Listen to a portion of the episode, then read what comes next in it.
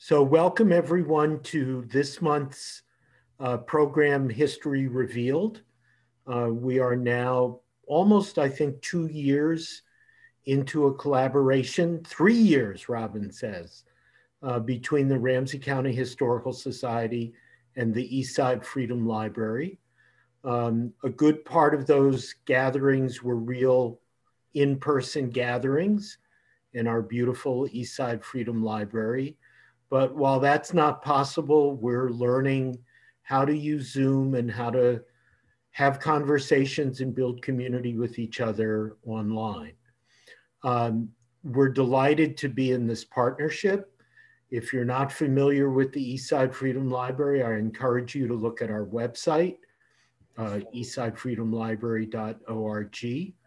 Um, we have a newsletter that you can sign up for, an electronic newsletter, um, and a Facebook page and a YouTube page, and all the things that people do in this period of virtual communications. Um, I just want to tip you off that next month, on January 7th, our collaboration will feature Kao Kalia Yang um, and her new book, which is described as a collective refugee memoir. Um, and again, that will be the evening of January 7th. And we're just delighted to have Joan Growe and Lori Sturdevant with us this evening, and that so many of you are joining us. And we want to try to make this as interactive um, as we possibly can. So uh, to explain the ground rules to you, I'm going to turn you over to my colleague, Robin Priestley. Thank you, Peter. Thank you. And um, we will be, um, and here's our websites. Uh, we will be asking you to put your questions in the chat box and either Lori or myself will read out your questions to Joan. So um, we will be able to do that during the presentation. And then after we stop recording, I can turn everybody's microphones off, mean, excuse me, back on. And you'll be able to share some things maybe you don't want on the recording or some more personal insights. And um, we can take care of that after after we're done. So again, thank you all for coming. And again, thank you to the Eastside Freedom Library. We are proud and honored to have this long partnership and we're looking forward to 2021. We're working on programs. As Peter said, our first program is coming up on January 7th. And we'll be working on a lot more programs to talk about voting, suffrage, women's history, and a lot of other topics, some of which will be tied into our exhibition that is on our website called Persistence, Continuing the Struggle for Suffrage and Equality, 1848 to 2020. And again, the link is on the homepage on our website rchs.com, as well as links to all the upcoming programs. If you are interested in learning more about the Ramsey County Historical Society or the Eastside Freedom Library, or hopefully thinking about becoming members, please check those out, or you can call either of our offices. The numbers are on our websites, um, which will have information about joining, donating, membership benefits, and so forth. So the Ramsey County Historical Society and the Eastside Freedom Library are committed to presenting the stories and the histories of everyone in our community. And we are so pleased to be able to bring you tonight's program. And I'm really excited and honored to have both of our speakers here tonight. Joan Anderson Growe served as Minnesota's Secretary of State from 1975 to 1999. Widely known as an expert on voting and elections, Joan has served as an official election observer in various foreign elections. Lori Sturdevant, a retired Star Tribune editorial writer, is the author of several books of Minnesota history, including Her Honor, Rosalie Wahl, and the Minnesota Women's Movement, which is a great book.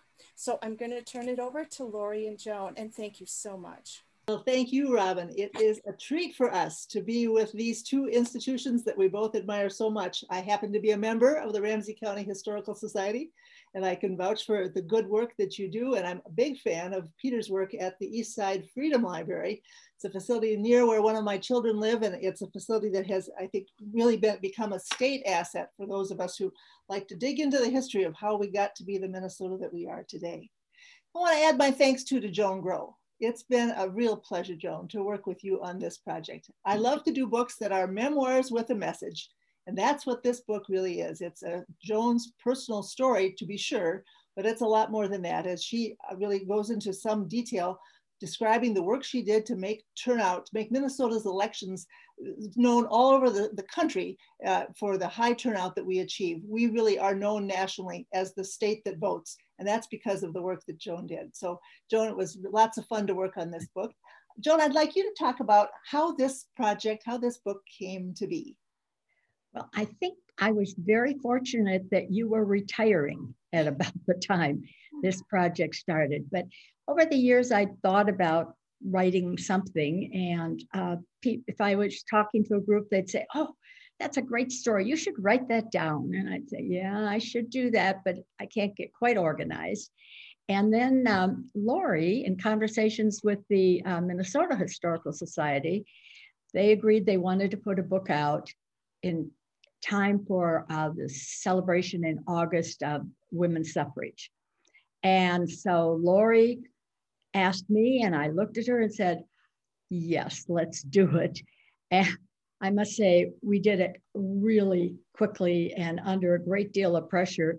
And luckily, had our pretty much our joint finished project ready before we were locked down because of the pandemic. And then, of course, we all worked from home. But uh, it was it was quite a journey, and it would never have gotten to print form if it weren't for Lori's organizational skills and her ability and her knowledge about how do you put a book together. I'd never written a book, didn't know how to begin.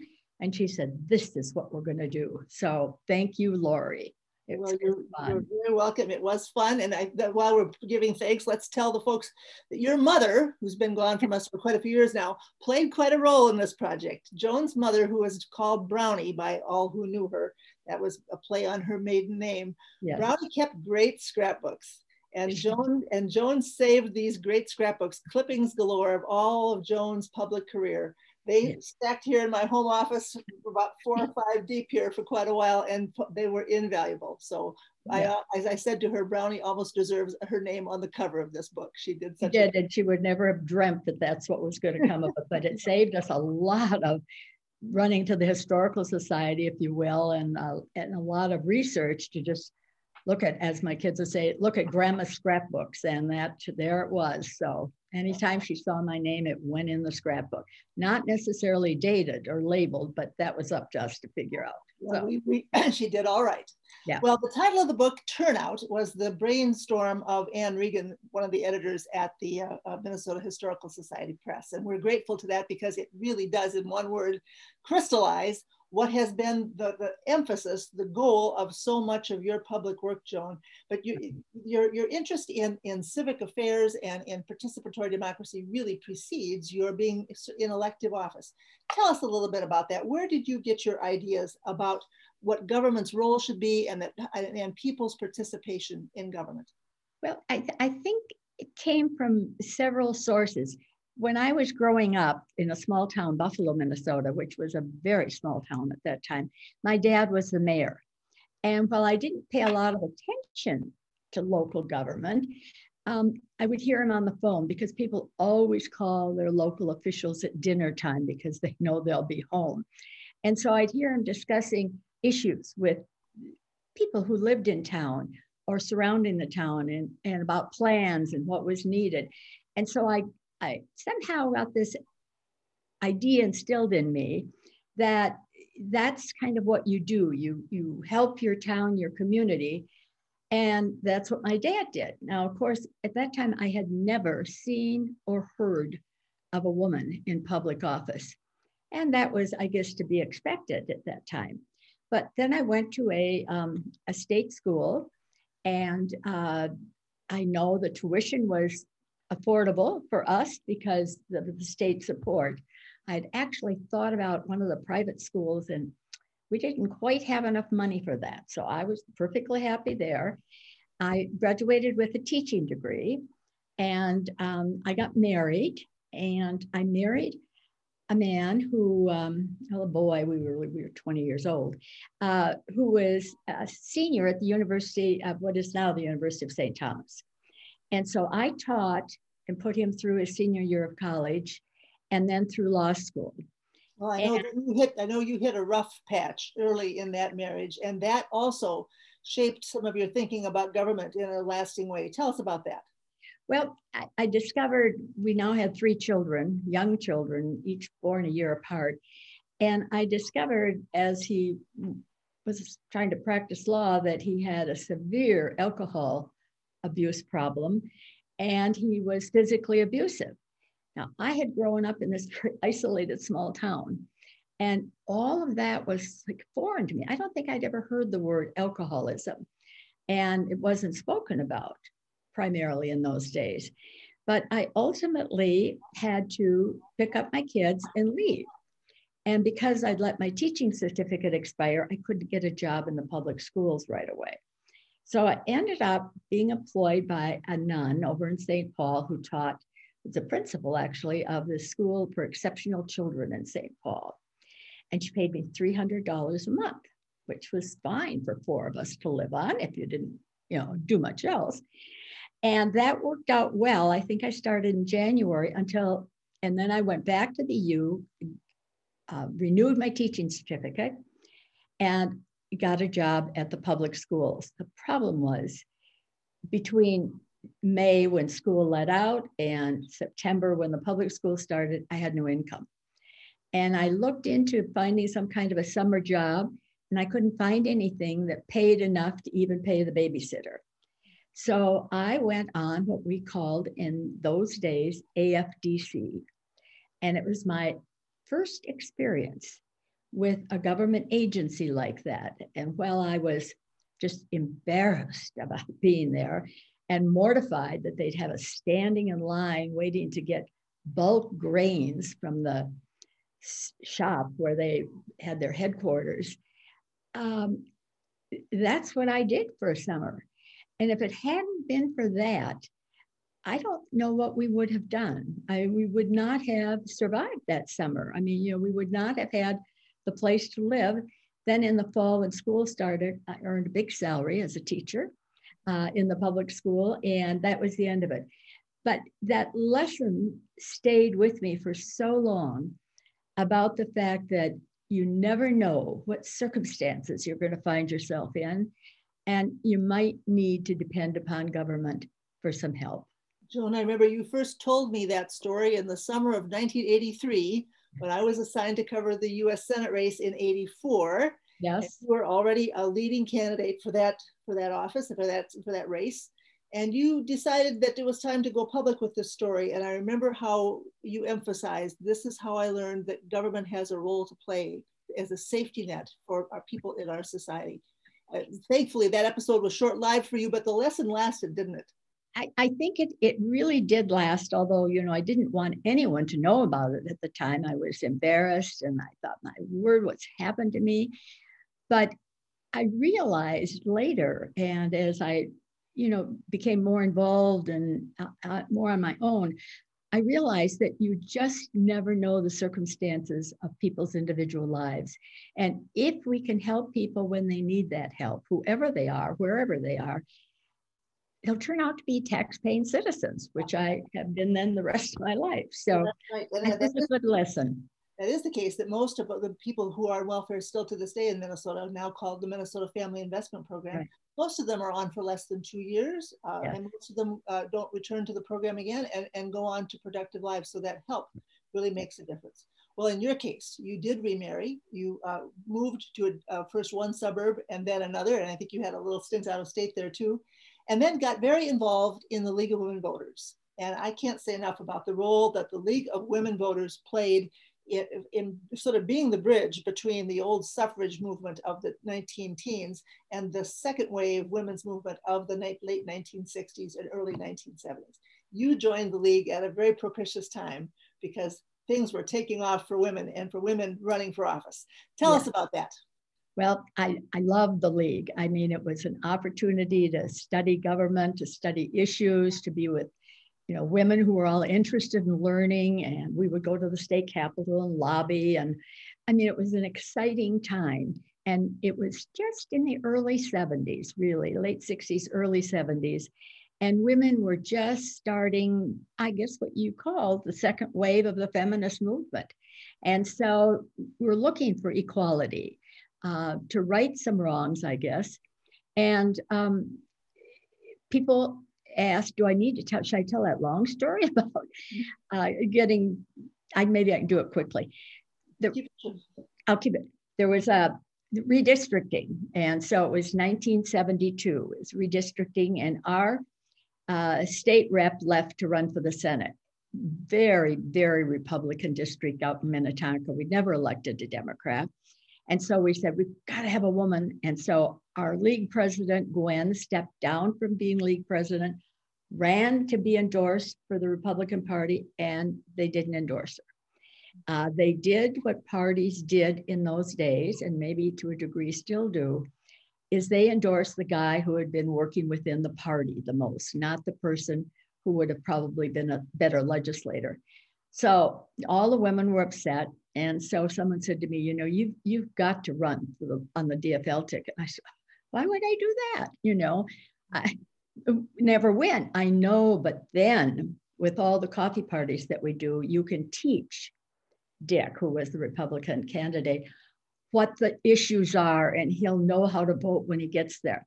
Well, I said, I can't. My husband's out of town. I don't have a speech and I don't have a babysitter. And by now we had four children.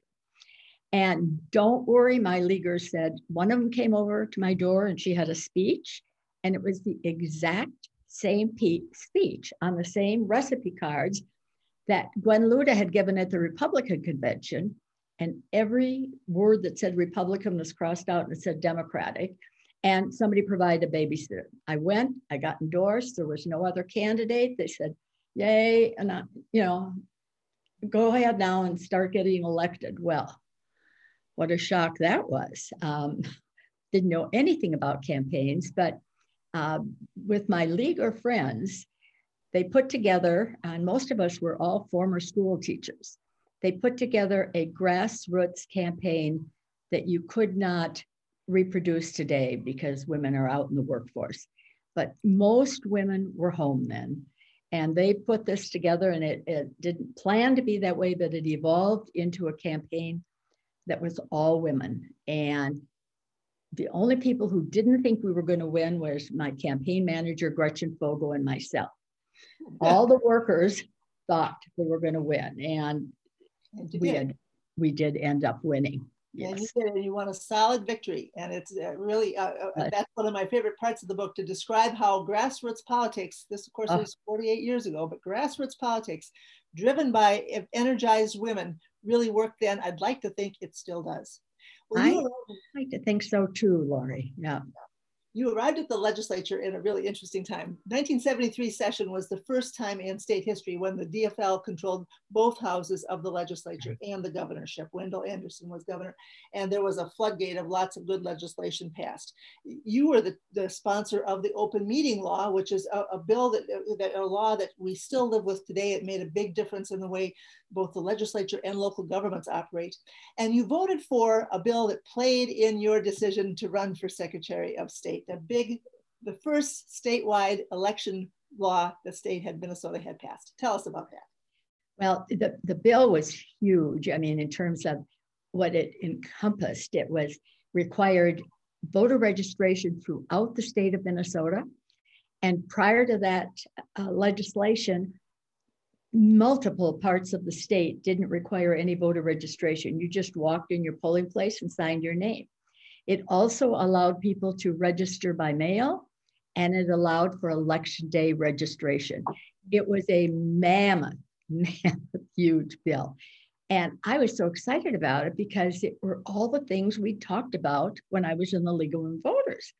So I was very excited. And towards the end, as the bill was coming down for a final vote, I noticed that the Secretary of State was lobbying against it. And I thought, now, why is he doing that? He's in charge of elections. He, he should be promoting this. And then when the legislature passed it, he kind of lobbied Wendell Anderson to veto the bill. And I thought, this isn't right. This is the person who's in charge of elections. And he should be promoting this, helping to implement it, doing everything he can. And that was one of the first, I guess, inklings I had that, boy, if I had that job, I would certainly do something different. So I decided to run.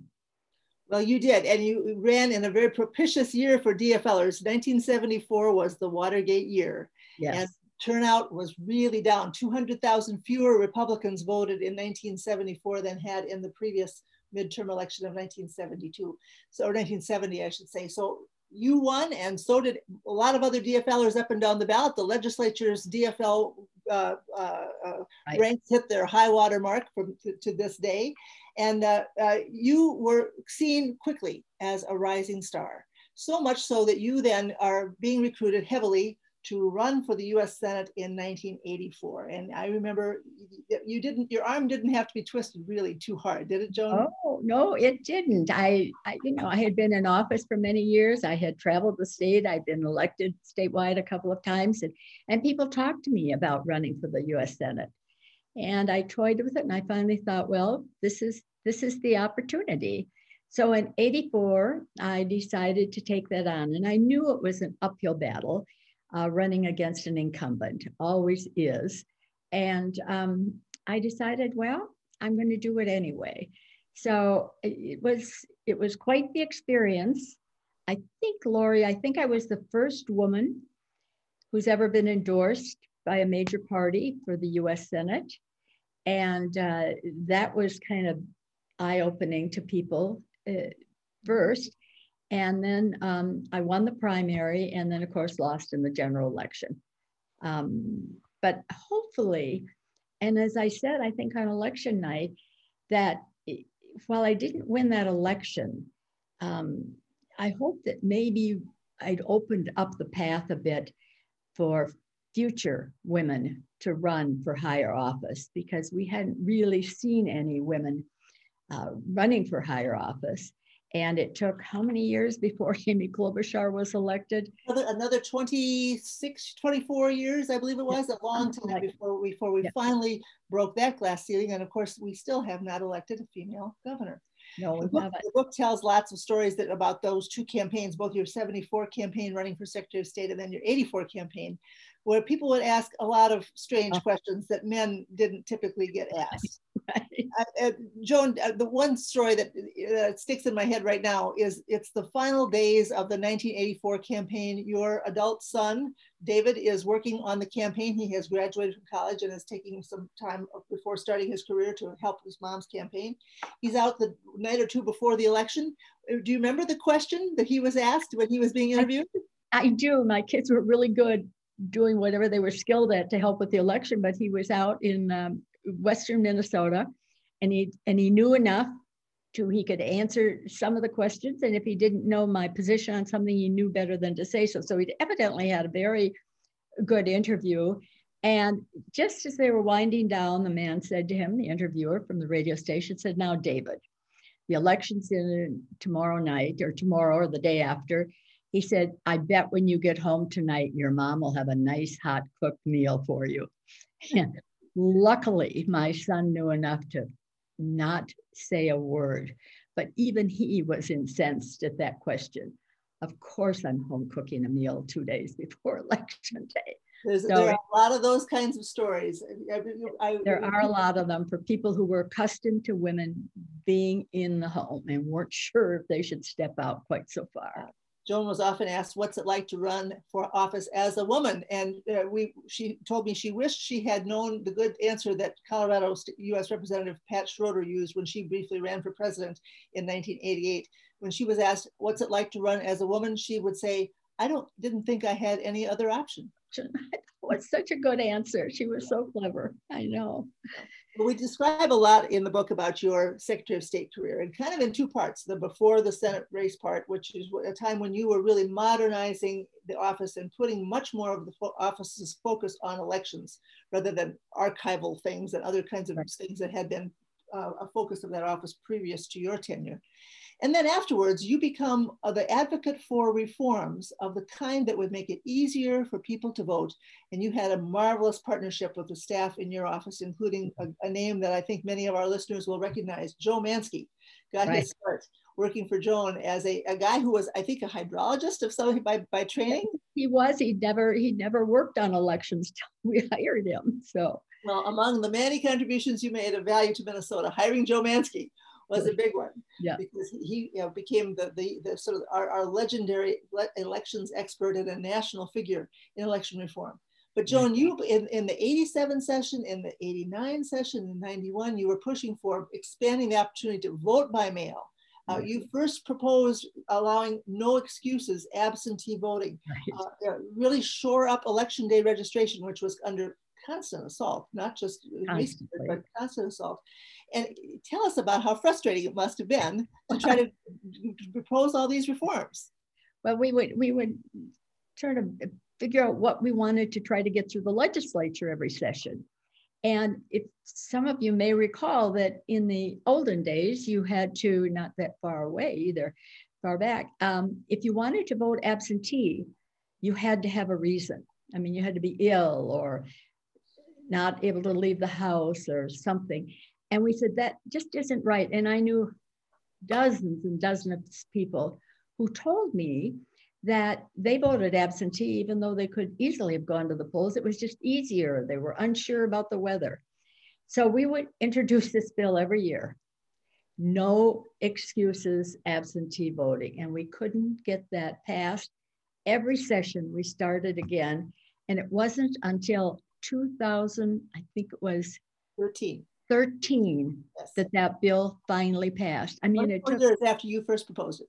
Yeah, from from the middle 80s, and I mean, it was like no one would believe it if you said that was a true story, because now, of course, and we saw that in this last election, absentee voting makes a huge difference, and it gives people an option and it it should have been there long before that, but finally it came to fruition. So.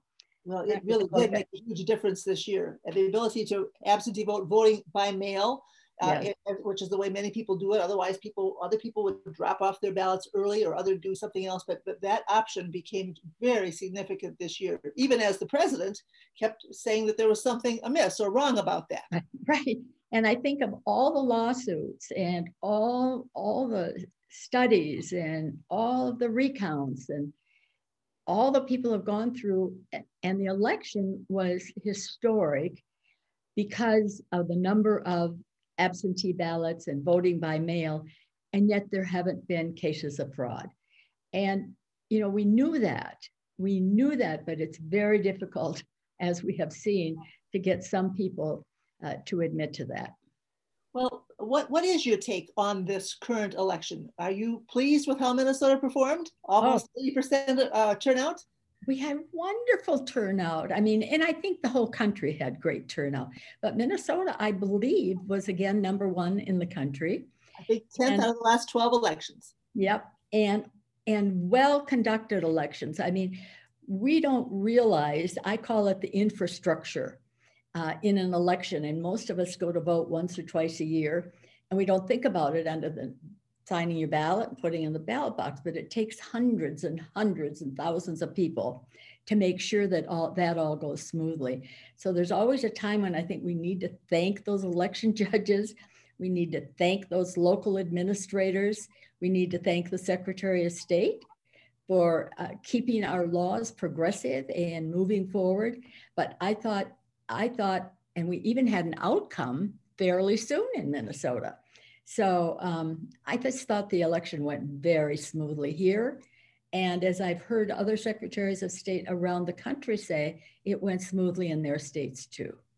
Well, I, I know that you agree with me that a, a high turnout situation, high turnout in our elections has made a real difference in Minnesota's quality of life. Uh, we, when people uh, participate in elections in this way, they feel they have more control over their government. They can hold their uh, government more to account. And government isn't so much this alien force trying to inflict misery on people or whatever kind of, of anti-government rhetoric we sometimes hear. Government really is an extension of ourselves allowing us to do together things that are, are difficult to do on our own. And that, that has made a big difference in the, the state that Minnesota has been through the years, that we have been the state that allows people easy access to the polls. Polls, that's right. And they can invest then and they're and they feel like they're investing in the state and they feel secure in it. And I think it's made a difference in the culture in Minnesota. Yes, well, changing election laws, as Joan pointed out, is always difficult. The, le the legislature is populated by people who won elections.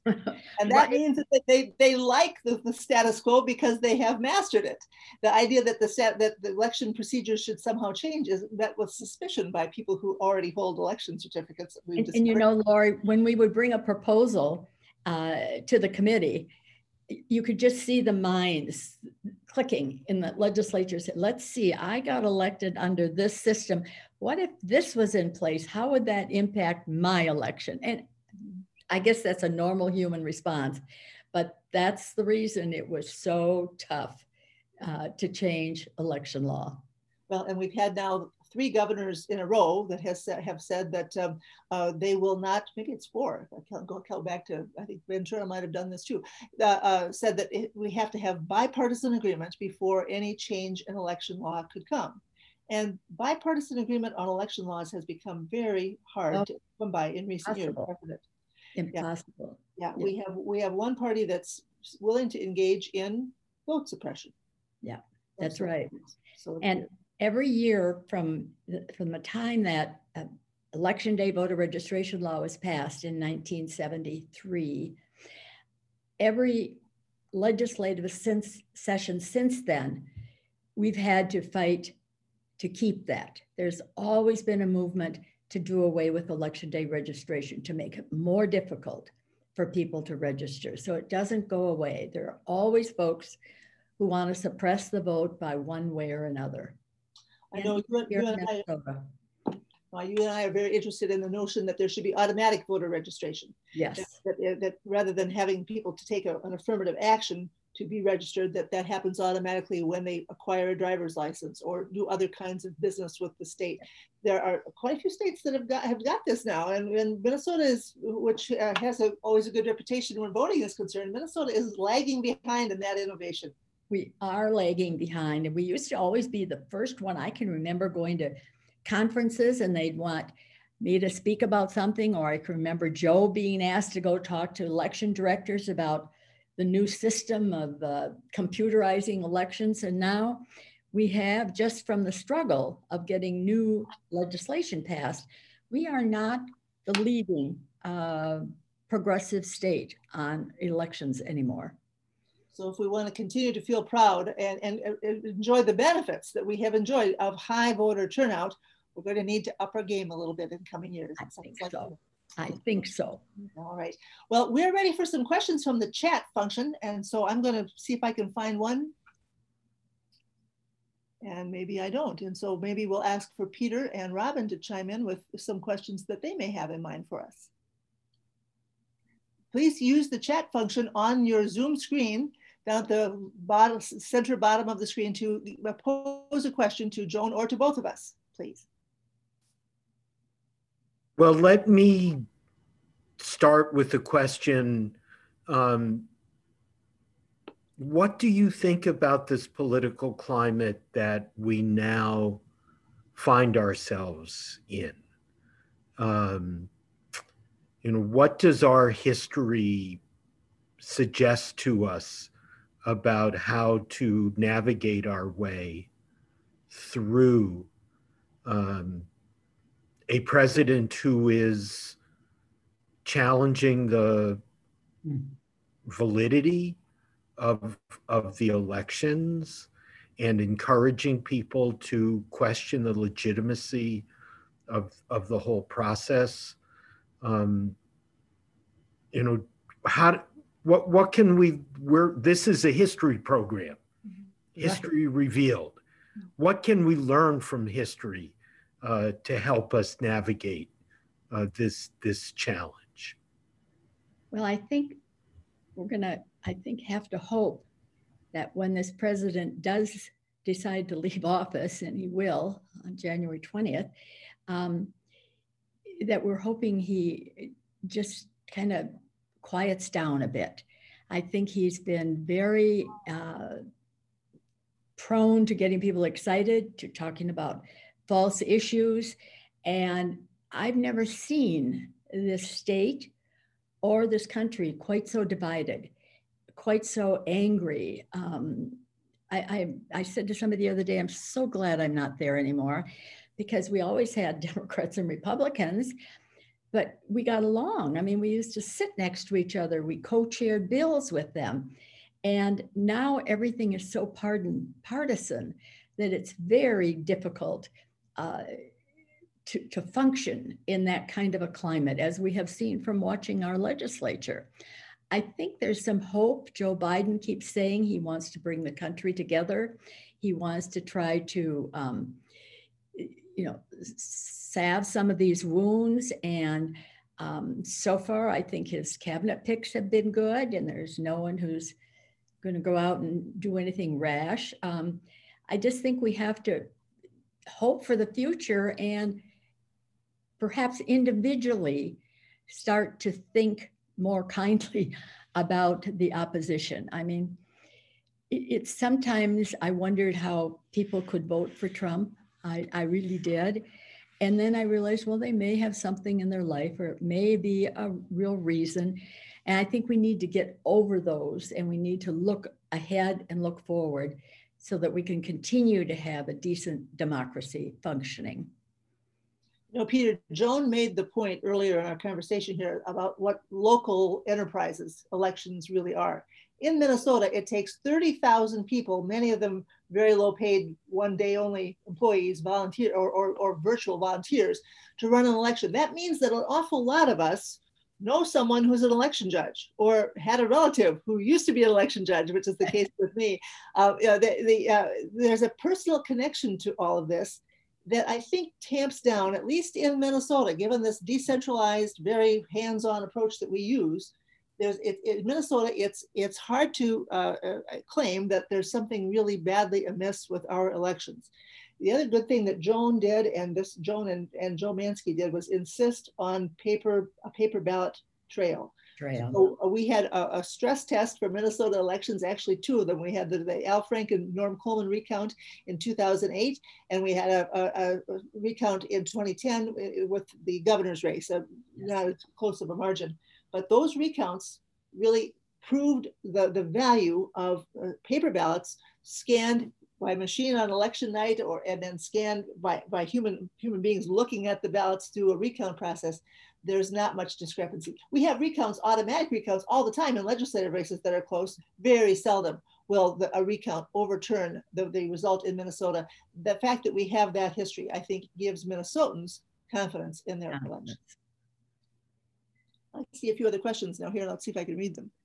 Joan, can you share a bit about some of the foreign elections that you witnessed? I think there were seven of them, weren't there, Joan? I think there were seven or eight. Um, I, I think uh, I think the most dramatic one and the one that uh, people remember is the South Africa election. And I was there under the auspices of the United Nations, and we were in teams and uh, sent to different parts, you know, after an orientation and uh, uh, how, how do you do this and what do you do? Our team was up in, um, oh Lord, trying to remember the name of the area now. Anyway, we were in the northern part of South Africa. We should say and this was the first free and open election for African Americans, uh, for South Africans. Of, everyone could vote. Everyone yeah. could vote. And um, my partner was uh, a government official from Poland. Anyway, he, our job was to go every day out to these precincts in this township and go from precinct to precinct. You were not to interfere with the election. You were to stand quietly and watch it. And, um, you know, if they had a question, you could answer it. But I used to worry because if you remember seeing the picture on the cover of Time magazine with the zigzag of people standing out in the sun uh, for days. I mean, the election ended up being extended for two or three days. And so I would go out and um, and walk down that line of people and say, now don't worry, you know, there's there's going to be enough ballots. You'll eventually get there. It was such a slow process because so many of the people could not read. And they would come into the voting booth just really terrified in many ways. They didn't know what to expect. And uh, they'd say, I, I want to vote for the man who was in prison, which of course was Mandela. Um, and they had a picture of all the candidates next to their names, or they'd point to the picture. And one day I was going down this line and saying hello, and then I kind of patted a woman on the arm or something. And I said, Don't worry, you're going to get there. I mean, you know, we're not going to run out of ballots. And she looked at me and she put her hand on me and she said, You know, I've waited 80 years to vote. She said, Eight more hours won't make any difference. And I thought, Oh my, I, I wish I could have infused that spirit of uh, gratitude for the right to vote. And I said, I want to take it back to the United States and float it over the whole country. But it was quite an enlightening experience. And every country was different, but that was probably the most emotional. Well, and you did come back and tell told those stories. I found those in the Brownie scrapbooks, the stories that, that, that, got some attention because we all were impressed that yeah. uh, well minnesota elections are considered so good that the chief elections officer from minnesota was a, a, a, a easy ask whenever the un wanted uh, some election observers to go to a foreign country and participate right. in that and those uh, exercises had value in terms of the amount of, of aid and other uh, uh, right. supports that would flow to those countries if they were able to conduct elections in such a way that an observer like you would find them valuable. That's right. Then then their aid might come from the United States. So yeah, it's quite an experience. I spy a question in the chat function that we, I, I, used to get when I would be out traipsing around with my most recent previous book, which was with Dave Durenberger. It's a question about the future of the Electoral College. Do you think it should be abolished? Dave and I would always disagree on that one. And I don't know what your position is, Joan. Well, I think I think it should be. I think it's. Right. Long, I agree on that one then. Oh, good. We do agree. I guess we've never talked about it. I think oh, it, it's long outlived its original intent, and I think it should be. I'm unclear, Laura, you probably know where the status is of a project that's going through to try to change it, but uh, National uh, Popular Vote Compact. It's yeah. it's yeah, it, it's a so people know what that is. It's an agreement that the states through their legislatures enter into to promise that this legislature will send electors to vote for the winner of the national popular vote, regardless of how the people in that state voted. Okay. That has stopped, ground to a halt, because Republicans control a majority of state legislatures in this right. country, and Republicans hate this. And I'm not sure it would stand up in, in a court test, to tell you the truth, because what you would be saying, the legislators would be saying, we're going to disregard the will of our own voters and go instead with the will of all the voters in the country as measured by the national popular vote. That might stand up in court. It's a it's an idea that um, uh, certainly many people think has merit, but it's it's troublesome. It, it, it I think it would appall uh, the, the people who wrote our Constitution to learn that 230 years on, we find it almost impossible to amend that thing. Right. There are there are many amendments of the Constitution I think would, would be an asset to us right now, and we as long, especially with divided government in Washington, and oh. uh, uh, it, when these constitutional proposals for change are resisted strongly by one of the major parties, it's really difficult right now to pass a constitutional amendment. And yet, what I would always say in those meetings with Durenberger, as he would defend federalism, I would say, imagine a situation which we could have had this year with uh, with uh, the popular vote going to Joe Biden by 5 million, 6 million. It did go to, the, to him by 6 million. Uh, but you could have it, you can imagine a situation where he won the popular vote by that large a margin and still lost the electoral college because of the way the votes right. distributed themselves among the, the states. Yeah. Imagine then what inauguration day looks like when you have a, a minority president being inaugurated for a second term, especially one who is as, as polarizing as Donald Trump could be. And what does the national mall look like, folks, when that's the case? And do how do we feel about the way our country will hang together? Um, sometimes people would ask me, have we ever seen this country as divided as it is right now? And I would say, yes, in the 1850s. Hmm. Think about that. That's right. So I, am I'm, I'm thinking that some action should be done with regard to electoral college. Yes, some kind of abolition or or major reform. Yeah. And I think people feel a constitutional amendment, it just becomes impossible. It's, it's become so difficult. Well, in, in, the ERA, which is part of the story of the book, is, is another case in point. Uh, right. Uh, Joan, Joan's first speech on the floor of the Minnesota House was for the ERA, and thanks to Brownie's scrapbook, we found the text and were able to quote from it. So yeah, yeah, it's great. Uh, That's great. My mother would be thrilled. no, but, but you know, it's notable that you in 1973, in January, gave your first speech on the floor of the legislature and it happened to be on the very day that the Roe v. Wade decision came down. Yes, it was. spoke a few hours after that, so it was January 22nd. We know the date. and, uh, yeah, and, and and we're still waiting for the ERA to be ratified. We're still waiting. Yeah, progress is hard. Robin, do you have a question that you can tee up for us here? Yes, I do. There's two related questions on. Um, how to restore or enhance public trust in the election system. And again, talking about um, there are always claims about voter fraud and there's never any proof. So those two questions about how do we um, restore trust in the election system and lay some of these claims to rest? Well, I think transparency in the system is one, and uh, having elected officials support the election system and not doing all these Trumpisms that we're hearing around the country. I mean, they've had testimony from different secretaries of state, even Republican secretaries of state. The Georgia one, Secretary of State, has been really firm about we don't have any fraud. It has been a fair election. That helps. And then I think, as Lori, the perfect example is you do a recount, and if you have a paper trail, you can't really dispute that. You could sit and look and count and count, and you're going to get those same numbers. Um, and I don't know what else we can do. And and her point about we all know someone who is an election judge or was one, and they are just doing their best job. And I think we don't question anything else that way, but we just have to have our faith in the fact that we have elected the right public officials who will carry those duties out faithfully. There's a related issue to all of this that comes into comes to my mind as we're as we're thinking about this. Part one of the, the fraud claims that is made is that illegal or non undocumented immigrants are voting.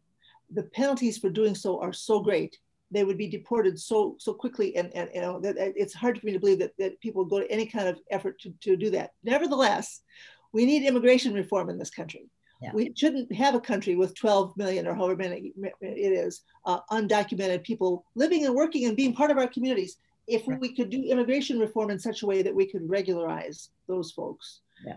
we'd be in a much better place to, to feel good about the participation of all of us in the electoral process. The other th- change that has been teed up in Minnesota and many other states is allowing people who are no longer who are felons but are no longer incarcerated to vote. Minnesota has some of the longest probationary periods post incarceration in the country. Uh, it's part of our strategy of keeping prison time kind of down, but keeping a, a, a, some sort of a string on, on a, offender longer than, than uh, the prison sentence would be many states have said once you're out of jail, you can vote. North Dakota, next door to us, has said that for many years. Minnesota should do that too. Yeah, yeah. that's a big reform that they need to work on. Yeah. So some of the other reforms people are talking about in the chat are um, ranked choice voting, jungle primaries that um, take place in California. So what do you think about those and what a combination of those two, maybe in a primary election, um, how do you feel those might work here?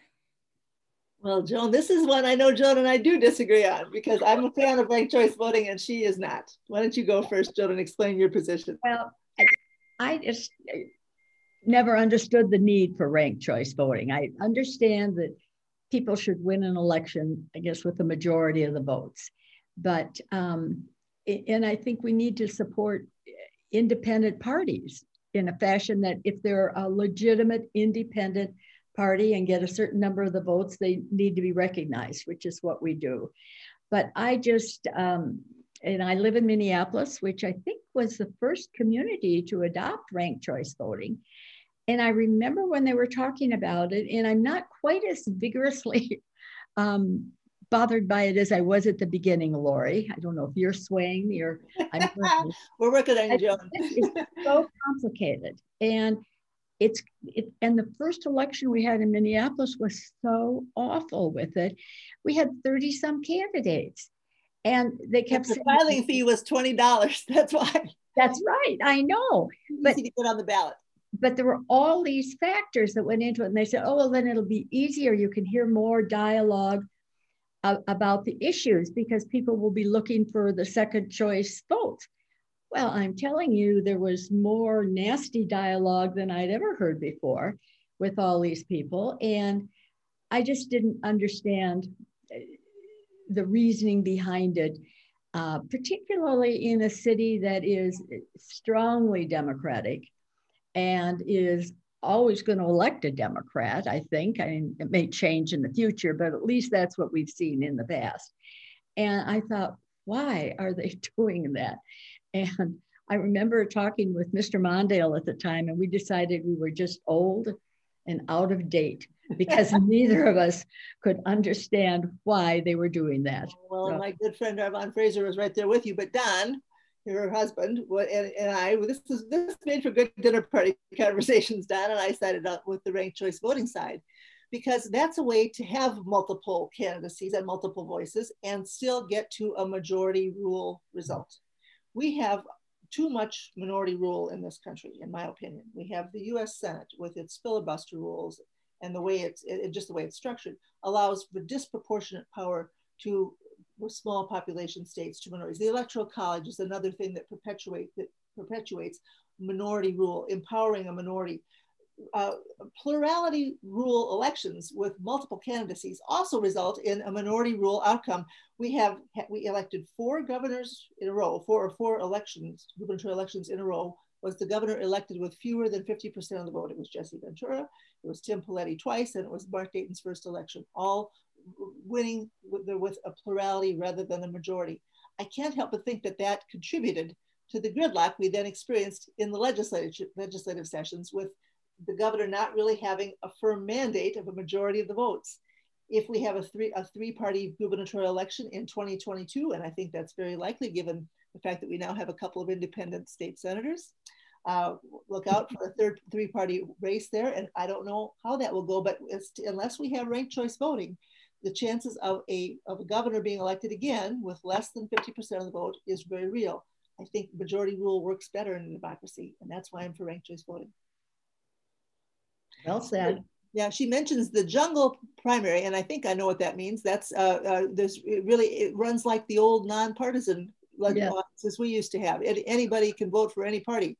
Yeah. And, and uh, it, it was, sometimes there's proposals to go back to a nonpartisan legislature. Joan, you served in a nonpartisan legislature, didn't you? In a nonpartisan? Well, no. Um, did, they, they had they gone to party designation in 1973? They they voted for it in 1972, so it was partisan. But even prior to that, Lori, um, everyone knew who you caucused with anyway. That's right. So it, it, it wasn't as if you were hiding from people if you were a conservative or a liberal, is what they were called. I mean, I remember my state senator, um, excuse me, uh, caucused with when I was a kid growing up. His daughter was a friend of mine. He caucused with the conservatives. You know, my he was very good. He was did well in the Senate, did well for the community, as I understand it. But um, people know who you are. And it was really about that was a good League of Women voter position too, to have people come out from hiding, as we used to say, and tell us who they really are. And in the campaign, my first campaign in 72, we tried to do that. Although it didn't say Democrat or Republican on the ballot, all our lawn signs said Democrat. You know, all our literature identified me as a Democrat. And that's how we uh, identified ourselves in our campaign. We have time for just one more question, Robin. What, do you have a good one teed up for us here? We do have a good one. Um, and I apologize if we didn't get exactly to any questions, but The last question, um, which will be a good discussion, is somebody asking how can civility be restored between the leaders of the Democratic and Republican Party?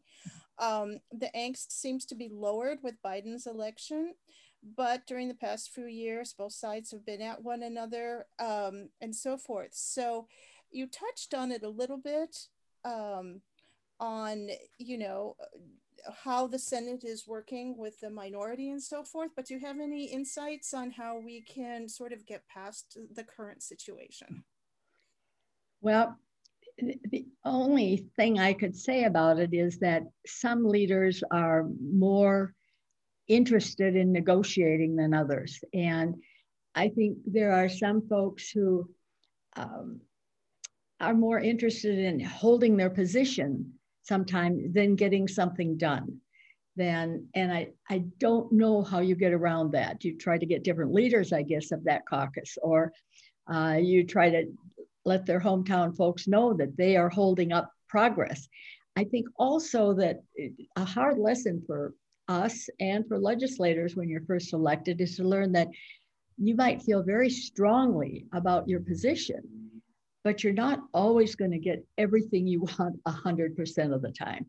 And so it's the art of trying to make a compromise. And for some people, that is definitely very difficult. And I think the, the, the ill feeling that has been built up just can go back to some people in both parties, I suppose, who have fostered that. And often they're people who are in districts that are totally either Democratic or Republican, that's what they represent. And they just go head to head and they're not willing to make that kind of a promise. And I think that's only harmful to their communities, to the state, and quite frankly, to the nation. I mean, I thought the conduct of, of uh, putting Supreme Court people in place in the last few years has been just shameful. I mean, just absolutely shameful that it it never was so partisan. I mean, people were rejected for what they thought were good reasons, but I don't remember it being quite that partisan and kind of just slamming through what you want. So, Lori, you probably have a good idea about that. Well, we, we've allowed politics to become an end in itself rather than a means to the end of good governance. And, and the only way we'll get back to a focus on governance is if citizens demand that. And the way citizens can demand that is by turning out and voting in elections. So that we're back to our, our theme. Uh, a, a, state, a state that votes is in much better position to demand good governance from the people who are elected this is not a power game, folks. This is this is about what we do together to build a good society. I'm often quoting to people Paul, famous Paul Wellstone line, we all do better when we all do better. We all do better when we all participate in the mm-hmm. government that we have. So on that note, Joan, I think we've reached the eight o'clock hour. Thank you very right. much. Thank you, Lori, and thank you to all of you who were listening in and watching tonight. Thank you very much. We had a good time. We did. yes, we did. And thank you both for a wonderful discussion. Thank you everybody who came and participated.